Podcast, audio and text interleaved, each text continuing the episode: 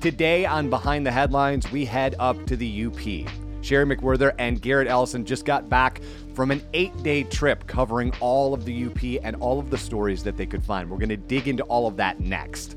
As I said, our guests, Sheri McWhirter and Garret Ellison, and my co host, as always, Vice President of Content. It is a seven day a week job that we do here, so we take no break after Memorial Day. John, how are you, my friend? I'm fantastic. I had a great Memorial Day weekend. I hope you did too, Eric. I did. Thank you. So that means uh, welcome to the first official Behind the Headlines podcast of the unofficial start of summer. Yes. So some of our listeners will take issue with the calendar, but hey, when it's 85 and uh, I'm out on Lake Michigan, it's summer. Absolutely. Yeah, it feels like summer to me. and that voice, friends, is one of our guests today. Uh, good morning to Garret Ellison, uh, environmental reporter for MLive. Good morning. Thanks for having me on the show. And his colleague, Sheri McWhirter, also an environmental reporter. Good morning, Sheri. Good morning. Hey, Eric, this is, I think this podcast is going to be close to your heart. I may be wrong, but uh, the focus of our podcast is the Upper Peninsula. And Love I think it. you I think you spend quite a bit of time up there. I'm literally leaving tomorrow to go back up there. So yes, I spend a ton of time up there the uh, the, the better half, the, the the the future 51st state, and a great place to be in the summer. Um, now I'm gonna I'm gonna just run through some stuff here, and, and you tell me if this was not the best company paid vacation ever. A 1,700 mile journey for Garret and Sheri. Uh, Pictured Rocks, Soo Locks, Kitch-iti-kipi, uh, Springs, uh, Copper Harbor, Tahquamenon Falls, I'm I'm leaving some stuff out and come back on the Badger. 1700 miles. I don't know, a week or more. What do you think of that, Eric? It sounds awesome. Sign me up. but I think the the untold story here, stories, is that it was it was more than just postcards from the Upper Peninsula. Uh, we had a definite reporting purpose. And Garret, why don't you just kick it off by telling us uh, what you were really doing uh, for a glorious week uh, uh, up in the Upper Peninsula? Well, we were working long days. Is what we were doing. Uh, we we were uh, up at uh, 7 a.m. and and working uh, multi multi stops per day. Uh, Sheri McWhirter did an amazing job setting up an itinerary uh, for us, kind of crisscrossing the UP. Um, you know, working on a mix of feature stories as well as enterprise stuff. You know, and a lot of it is you know yet to come. Hasn't really we haven't really finished the the story work on it but yeah i mean the the list of stops that you rattled off is definitely not all of it um and you know it, but it def it was very enjoyable i don't mean to make it sound like it was all work there was i got to see pieces of the up i've never seen before so it was it was a, a very nice um, experience and uh, sheri and i and as well as our uh, photographer cory morse you know we you know we really enjoyed the time we spent up there. I have to tell you that from the years that I've been at M Live, especially since we relaunched, you know, the M Live company in 2012, uh, we've had a number of times that we've had to write about the Upper Peninsula, whether it was breaking news or or just you know some uh, important um, you know issue story. Our readers really take to the Upper Peninsula and to to the readership to stories we do never ceases to amaze me. And Sheri, what do you think the allure of that is? Well, there's just something about the UP. It's uh, magical and mysterious, and once you visit, you want to go back again and again.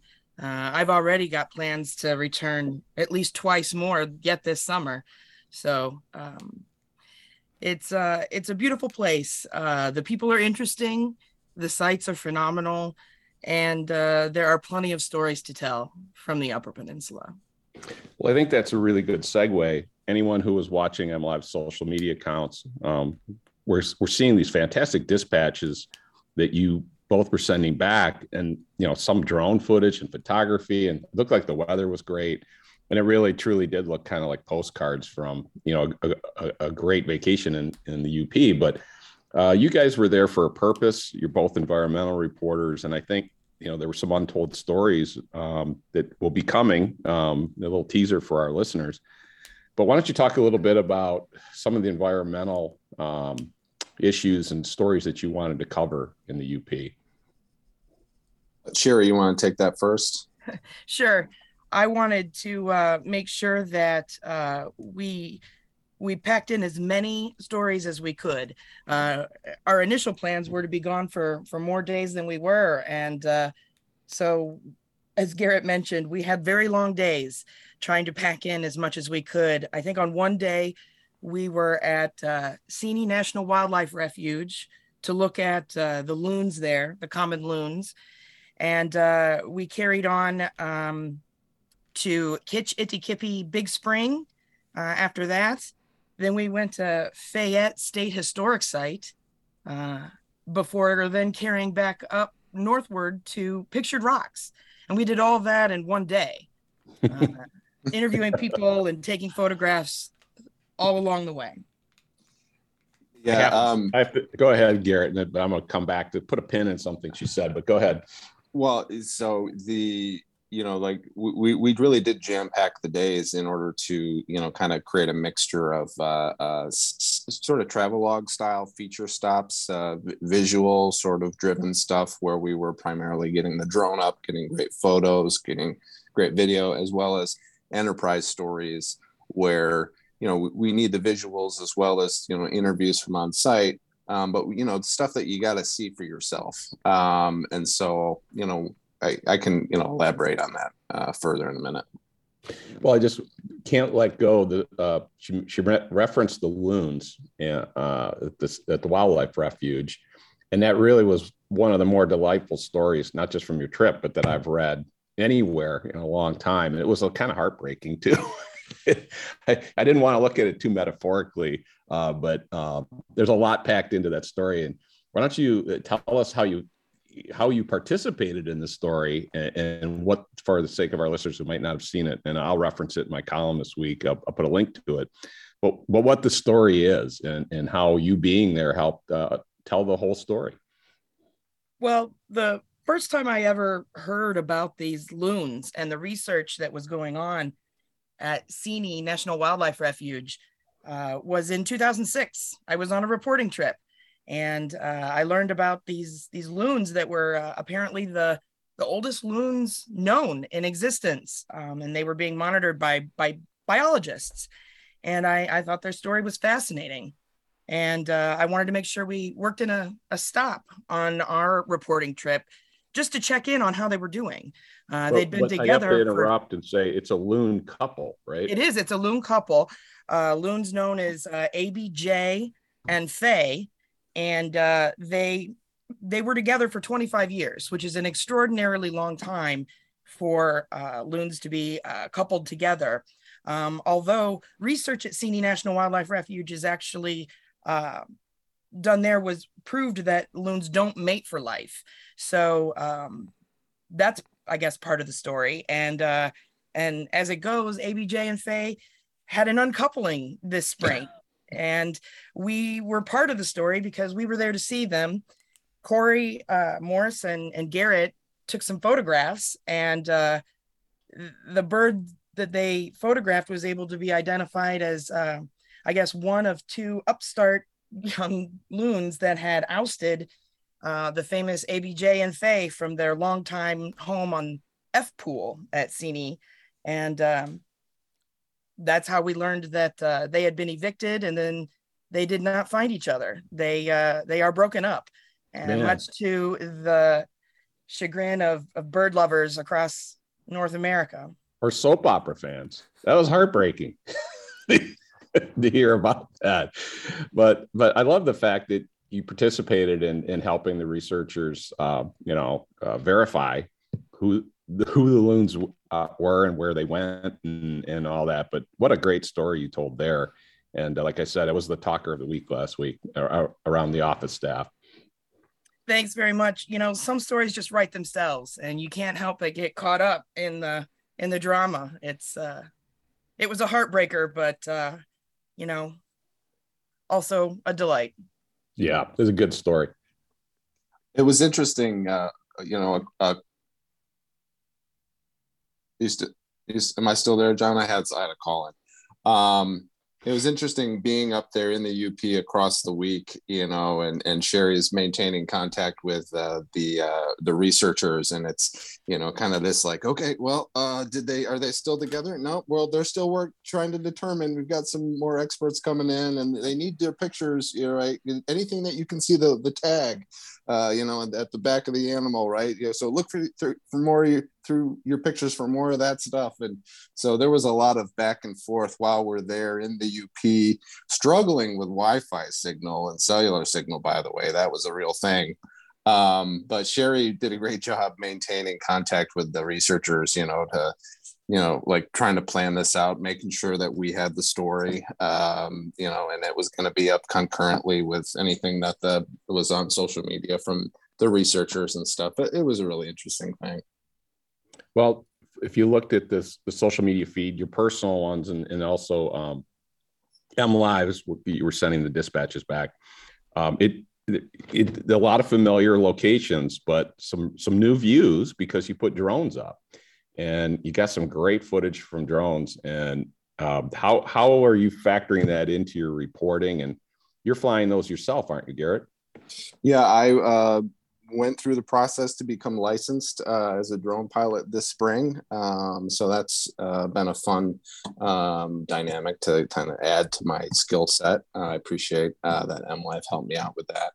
Um, and, you know, we were, we really wanted to get some, you know, like you said, a new view of some of these familiar locations, right? And uh, we worked with Michigan DNR uh, at multiple places to get sort of uh, to fly in a way that was supervised by the park uh, with with their permission. Um, and you know, make it. They asked us to kind of make it clear that you know we were doing that with their supervision. It sounds like you know drones, as they become have become more common, have become uh, you know a nuisance in some cases at some of these more popular locations. So at Tahquamenon Falls, you know, the park supervisor mentioned like, so our new rules are you can't launch from a, a platform where there's people, you can't fly over a pathway or something where there's you know, where there's people, which are very obvious common sense uh, rules um, for when you're flying an aircraft like that. And so, you know, we you know, appreciate the DNR's uh, cooperation there and, and helping us get some of this imagery, which was really fantastic. It was a it was a fun thing to do. And and that's where I really started to notice how well the weather treated you, because a lot of really clear views of of some well known locations in the Upper Peninsula. So another thing that struck me is, you know, this when you're at the Soo Locks and you're talking about, you know, the officials there, and you're you're talking to the DNR people at uh, the Springs and at Assini, is the, the amount of coordination and planning that went into this. Sheri, uh, Garret mentioned that you were highly responsible for the itinerary. Uh, when did you start working on this, and and how did the list of stories come together?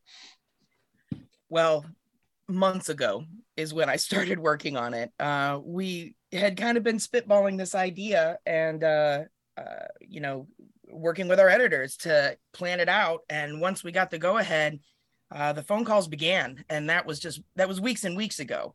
Um, so just uh, connecting with uh, both state and federal officials, local folks, um, people who had stories to tell. And setting up a an agenda sometimes it it didn't leave us a lot of time in each location. We might have liked to linger a little longer in some of those places but uh, we had an agenda to keep to. And uh, so we did. Um, of course we had a couple cancellations along the way as will happen. Mm-hmm. so maybe we got a little extra time to hunt for wolf tracks in the ottawa national forest and so it wasn't time misspent.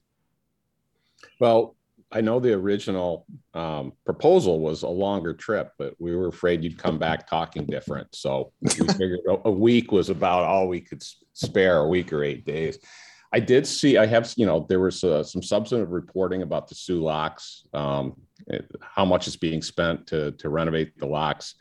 Um, a little over budget. I think they use the word billion. Um, it's a, a very big project billions in the plural now it sounds like. Yeah. Um yeah we got to go uh, see the construction site where they're building you know the new lock uh, out of the two old locks that aren't used and they're gonna uh, you know essentially twin uh, the large poe lock um, poe lock um, where the large, which, which is right now the only lock in the Soo that's even functional. Uh, the other smaller MacArthur lock is down for uh, maintenance. Um, so, you know, it's, it's, a bit of a bottleneck up there. And so this enormous project's been going on uh, since the 19, uh, well, it's been authorized and been talked about since the 80s. Finally got a, enough money from the infrastructure bill to to complete the the financial piece and accelerate construction. And now it sounds like the Army Corps uh, probably miscalculated um, the cost um, based somewhat on um, inflation and uh, issues with labor uh, and supply chain. Um, but you know they were real gracious in, in being in allowing us to come check out the new construction site, get lots of really good uh, uh, photos, video, talk to people, interviews on site, and then we got to go see kind of like the lockmaster's view of the, the complex as there were ships going through. So if you go to the Soo Locks and you see the large observation building on the mm-hmm. far side of the MacArthur Lock, you know, we were up in the tower there for quite a while.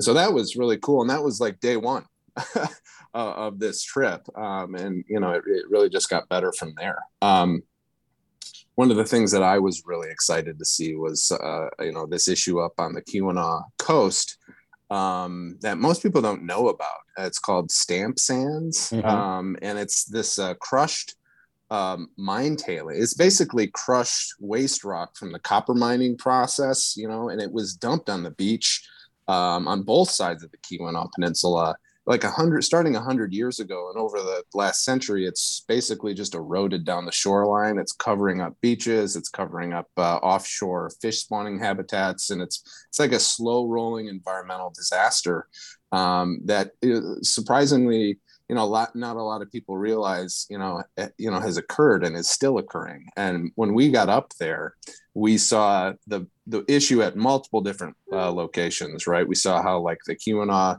uh, Bay Indian tribe is dealing with it. In Baraga. We saw how it is at the Traverse River mouth, and then we went to this uh, small town named Gay, where the mine ruin is still there, and that's where the largest piece of these uh, this uh, stamp sands are, and it's like an apocalyptic landscape on the on the beach. It's really like if you were, you know, I, Hollywood needs to find this, uh, you know, hmm. location and use it as a, you know, an alien landscape in a movie or something. It's it was something else. Uh, well, I saw there. your images, and I was going to bring this topic up because I don't think the story has been published yet. No, uh, it hasn't. But but uh, I saw the images uh, from the social media uh, feeds it looked like a moonscape to your point. Yeah. I mean, they could do the Dune sequel uh, on there it, because I was shocked. Uh, there's like no vegetation and it's not sand. Um, and that I also shocked that I've never heard about this. Yeah, and that's part of what you know the point of the trip is to you know yeah we were stopping at well-known stuff, but we wanted to get off the beaten path too. Um, there's a really neat uh, state park on the Garden Peninsula on the Lake Michigan side of the UP called Fayette Historic State Park, which has these magnificent li- limestone, well, dolomite limestone cliffs that, you know, I had a kind of a vague notion there were cliffs at this place. I was very interested in like the old mining ghost town that they've got there. Mm-hmm. And then we get there and these these beautiful limestone cliffs and apparently and i've done some post some reporting post trip on the research into this the trees that are growing from these cliffs are the oldest trees in Michigan. I mean, and and it's not well known. And there's they're like a thousand to fourteen hundred years old. Um, and older than Hartwick Pines. Oh, by by centuries. Wow. Um, and two people or three just times don't over. Under, yeah people don't understand or realize it. And i think it's partly because the research was done in the 90s and sort of predates a lot of stuff that's you know commonly on the internet now. But um, yeah that story is to come. Um, you know that was something we sort of stumbled across. Um, so you know getting off the beaten path was definitely a good thing for us. I have to tell you uh, as a kid i lived in cheboygan so you know 11 12 miles from from mackinac bridge. I've been to the UP a lot. Those those limestone cliffs, they look like Dover. I, I had never seen yeah. those. I didn't even know they existed in Michigan. So yeah, uh, that that was a real Easter egg from from last week from the stuff you were sending back. Can you talk a little more about some of the other environmentally rooted stories that were behind the trip to start with, and that our listeners and readers will be seeing in coming weeks? Sure, you want to take that? Sure. Uh, one that um, I've got coming up, uh, I'm hoping to get to sooner than later, is uh, how Yoopers are living with gray wolves, and they have for a number of years. And uh, the federal status of that particular species is not settled. Sometimes it's on the endangered species list, and sometimes it's not. And uh, the one thing that's consistent is that people who live in the Upper Peninsula have to deal with living uh, in spaces that are frequently occupied by these top predators. And it can be problematic for uh, certain farmers or ranchers. We spoke with uh, with one farmer uh, in Rudyard who loses dozens of lambs every year uh, to wolf predation, and you know he's in favor of you know being able to use lethal means if he sees a wolf uh, you know attacking and eating some of his livestock. Um, then there are others. Uh, we we spoke with another farmer on the western end of the Upper Peninsula who raises beef. And um, he solved his problem with wolf predation by bringing a couple donkeys to his ranch. And uh, the donkeys seem to chase the wolves away. Hmm. And he hasn't had a single loss since he brought these donkeys to his farm. So, very interesting stories to tell, even about something like, uh, you know, wolf management in the Upper Peninsula. Mm-hmm. Um, I think you know, and, and there was we we got to uh, another piece of, of, this trip involved a stop at um, the Humboldt Mill, um, Eagle Mines Humboldt Mill um, hmm. near Ishpeming, right? And so this is, you know, what was a mine that was very controversial when it was going in. It was like the first new mine, you know, that had been uh, open in the UP in, in, in decades um, and you know so it's it's but it's that was that was controversy that since you know died down quite a bit over the last decade plus since the mine's been there um, and the eagle mine um, uh, and you know allowed us to come on site. They gave us a tour of the mill. We saw the ore crushing process you know from from transport from the mine shaft to the mill. We followed it all the way to the point where it's processed in, into filter cake and sent to shipment you know and, and it's interesting is not a lot of people realize that that's the only domestic source of nickel which is a critical mineral um, in the united states right um, and and that's become you know there's been a lot of attention paid to that, particularly in relation to the the, the war in Ukraine uh, and how mm-hmm. that's put a, a crimp on um, you know supply of critical minerals. Um, and so we're you know we're going through we're, we're trying to tell some stories about you know like what's been gone what how's that worked out for the UP in the time since this mine has been around and how what is what's going on with the supply of, of nickel from this mine and where does it go and how is it used? And right now it, it ends up more and more of that stuff is going into electric vehicle batteries mm-hmm. right and so um, you know which is a, an, an, enormous push in michigan right now particularly from gretchen whitmer's administration um, so it's you know there's a lot of story really interesting stories to tell in the up i'm, I'm very glad we got up there i have to say that one thing that struck me so far, and that's just one the limited uh, stories. I know you have more coming, but is both the access that you had and and the participation of know officials and and both in private and in the fed, uh, government officials. Um, they seemed pretty open to you know you being there, your questions, showing you around. I think I saw pictures from the bridge of the Badger, right? You got up on the bridge. I don't think they'd probably let me up there um, with my cocktail, you know. So, it, it, tell us a little bit about about the, the, reception that you got in these places you went. Well, we were really well received, uh, you know, everywhere, and we did receive, you know, just just phenomenal cooperation from you know officials, federal and state. Um, and you know, I can tell you, you know, uh, uh, since the administration changed, dealing with federal officials and their openness to be able to you know show us things like the behind the scenes at the Soo Locks has gotten you know you know a lot easier um and but you know the badger is a private uh, private company and you know we called them up and we said hey we're we bought tickets. We, we were coming back on the badger anyway. Um, you know and our trip is bringing us across the lake. Uh, could you would be willing to give us a tour on camera? You know we can do a little video. Would you would could we get into the pilot house and talk to the captain? And they were real receptive to it. And you know the badger is owned by a new company now. Uh, they interlake steamship a division of them uh, bought the you know ship a couple of years ago, um, and they've been you know doing things like it's got a new paint job, right? And it's mm-hmm. actually moving through the lake quicker, right? yeah, it, uh, it, looked great. I mean, actually, when I saw the pictures of it, it looked like a new boat. Yeah, it, it I've never been on it before, right? And so that was a very you know interesting thing, and we really appreciate the uh, you know the company giving us a tour and showing us you know uh, places of the ship that most people don't get to see um, you know they they uh, the pilot like the ship is steered by an old school you know wheel like you would see on a sailing right. ship or something and they've got these chadburns which are these communication devices between the pilot house and the engine room that you see in like like on the Titanic, uh, you know, like hmm. these old movies. You'd see that that thing that they used to, uh, you know, it, it's like a brass circular thing where they yeah they crank the knob for like to half speed or full speed and that sort of thing and that that's what they're using it's it's a very historic ship right and so mm-hmm. um being being able to see that stuff and you know it's the kind of thing that you know as journalists we get that sort of unique access and you know you, you when you're there you really try to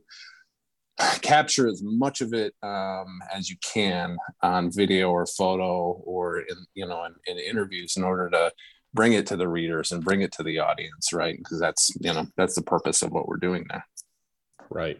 We're getting to the end of the podcast here. I just want to uh, ask you both um, and this is almost from a tourist point of view but what was your favorite thing what was the, the most the thing that you was either surprising or that you enjoyed the most uh, from your time in up for me it was uh, copper harbor i just i'd never been there and uh, the views from uh, some of the uh, overlooks we were at were it, they were spectacular. Uh, I I didn't know Michigan could look like that, so that was the spot for me.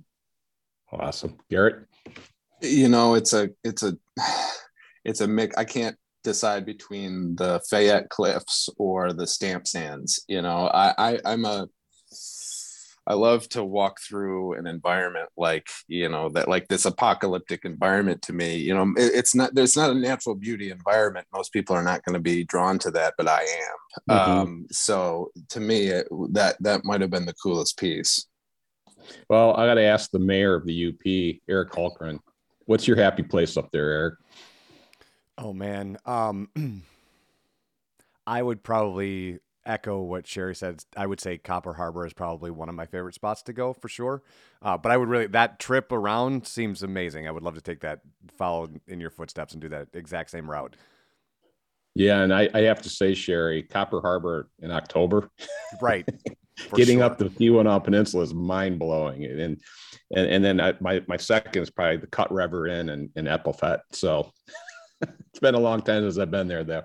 I tease you both about about this being a vacation. I know how hard you worked uh, on behalf of our readers, and I've been enthralled by the stories you've shared so far, and I look forward to the rest of them. So, uh, thanks for the great uh, job that you did in the UP for our readers, and thanks for joining us today on on Behind the Headlines.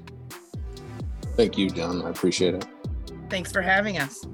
And there they go. A huge thanks to Garret and Sheri for their amazing reporting, and the stories will be coming out uh, days and weeks to come. And as always, if you like what John and I are doing, like, comment, and subscribe wherever you get your podcast. Till next week, he is John Hiner. I am Eric Hultgren, and this is Behind the Headlines.